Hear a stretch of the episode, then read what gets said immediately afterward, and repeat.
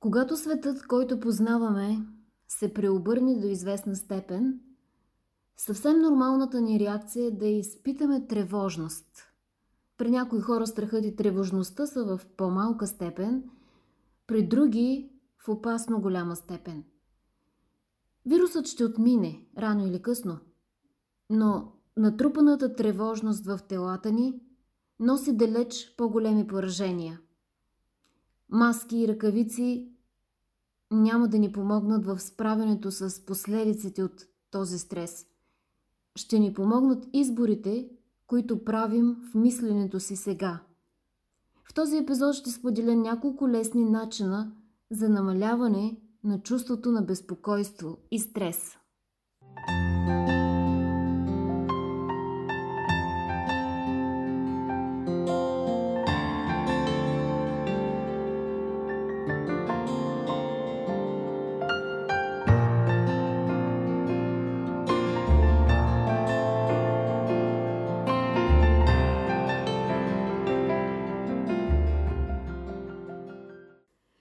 Истината е, че за много кратко време преживяхме тотална промяна в ежедневието си. Графиците ни се промениха напълно, една част от нас спряха да работят, което автоматично ни кара да се питаме как ще я караме финансово в идващите месеци. Децата ни са от дома и трябва да бъдат организирани да следват новите методи на обучение.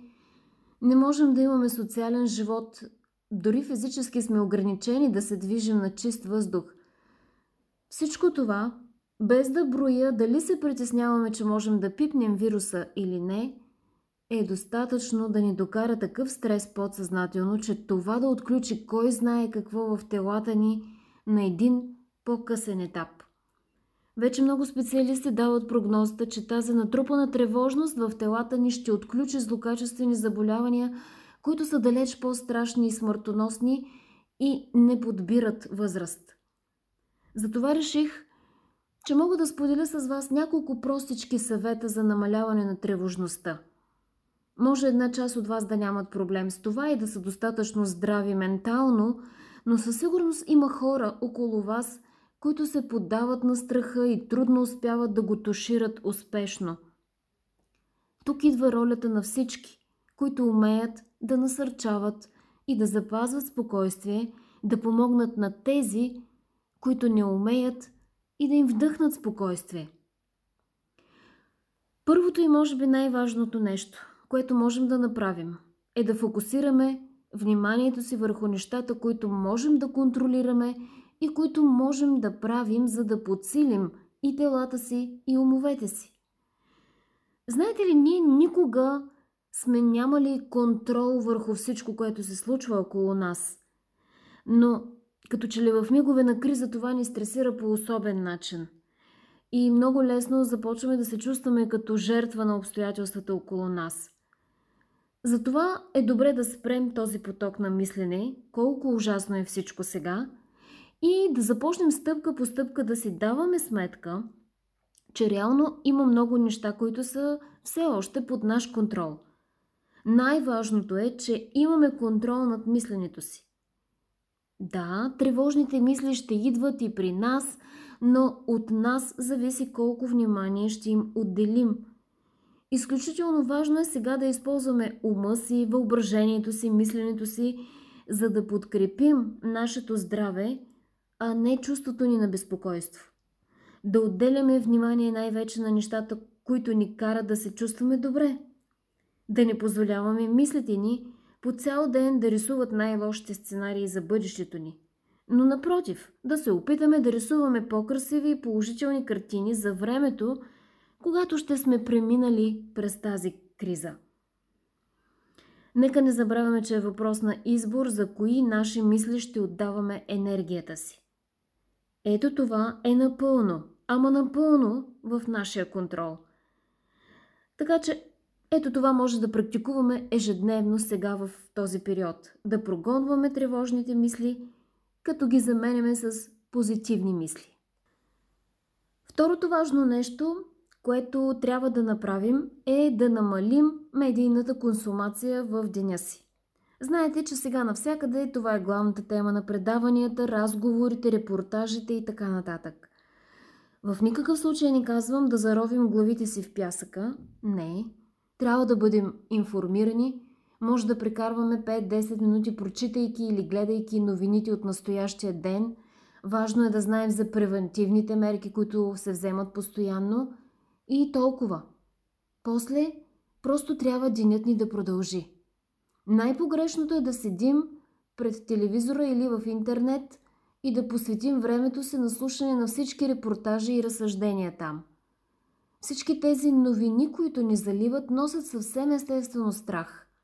А страхът е емоция, която привлича всичко онова, което искаме да избегнем. Миенето на ръцете ни сега и стоенето в къщи е далеч по-помагащо ни. Страхът няма да ни предпази от вируса. Този грип изобщо няма да ни съкруши, но натрупаният страх ще доведе до хроничен стрес, който със сигурност ще ни съкруши. Сега, стоейки си в къщи, повечето хора лесно се отдават на следене на новините, но това е най-погрешната стъпка в момента. Така че нека да изберем правилното поведение и то е напълно в нашия контрол – Третото, което можем да направим и е напълно в нашия контрол, е да подкрепим имунната си система. И не се изисква кой знае какво. Просто да включим повече зеленчуци и плодове в диетата си, да намалим захарта, да слагаме лимон, джинджифил, куркума в чая си или в топла вода. Това са простичките неща за по-силен имунитет. Миенето на ръцете е супер важно, че и лесно, ама какво по-лесно от това – Хубаво е да си лягаме по-рано, да си осигурим наистина добър, здрав сън, поне от 8-9 часа. То така или иначе няма какво толкова да правим, след като социалният ни живот е на нула. Дайте се тази почивка за тялото, за която толкова много сме мечтали преди. Аз мисля, че трябва да отчетем и ползите от тази ситуация, като една от най-големите е, че бяхме на сила принудени да си вземем една дълготрайна почивка – мисля, че всички имаме нужда от това. Нека не забравяме и физическите упражнения. Изключително важни за по-висок имунитет. Включете в ежедневието си задължителни минути на физически упражнения. Дали това ще е кардиотренировка или съвсем лека тренировка за всички части на тялото или просто танцуване, няма значение. Важното е да се движим, да вдигнем пулс на сърцето си, да се изпотим – и да дадем на тялото си така здравословното движение. Сега се опасявам, че тъй като сме затворени от дома, това ще се отрази на теглото ни, после и това ще ни тревожи в навечерието на лятото. Ето още едно нещо, което е в нашия контрол. Да сме разумни и да не допуснем да се обездвижим и да напълнеем. Четвъртото нещо, което е важно да не допускаме, е да спорим с реалността. Защото това ни въвежда в един режим на обвинение. Търсим кого да обвиним за случилото се, как можеше изобщо това да не се случи и така нататък. Просто трябва да приемем реалността. Животът е такъв какъвто е. Случват се неща, кои, които са извън нас и нашият контрол. Не е нужно да ги разбираме напълно, нито пък сме длъжни да ги обясним, нито да спорим. Това не ни помага. Само натрупва в нас негативна енергия. Може да ни изнерви и да ни направи гневни към хората около нас. А сега нямаме нужда от гневни индивиди. Имаме нужда от спокойни хора. Петото нещо, много важно. Ако ви е нужна външна подкрепа, не се колебайте да се свържете с приятели или специалисти, с които да поговорите. Не можем да се виждаме, но можем да си говорим по телефона и да се подкрепяме. Особено ако някои от вас са медицински работници. Не мога да си представя под какво напрежение се намирате сега. Вие също имате нужда от подкрепа. Говорете с близките си. Давайте си свободата да се чувствате уязвими. Ако ние имаме пък приятели или близки, които са на първата линия сега, нека ги подкрепяме с насърчение и благодарност за техния труд в момента. Много хора се пресмиват на църковните общества, но тъкмо тези общности в момента са привилегировани, защото те имат изградена система за подкрепа и тяхната загриженост един за друг е толкова изцеляваща в такива моменти. Шеста стъпка. Ами, аз се наричам молитва. Някои от вас може би я наричате медитация или свързване с вътрешното си аз. Няма значение за много хора. Тези мигове на смълчаване, на притихване носят голямо спокойствие. За мен лично е важно всеки ден да имам този разговор с свръхестествената личност, която аз наричам Бог, за която съм убедена, че владее над всичко, допуска различни неща да се случват със света около нас. Не казвам, че ги причинява. Не, но допуска да ги преживеем и да израстваме.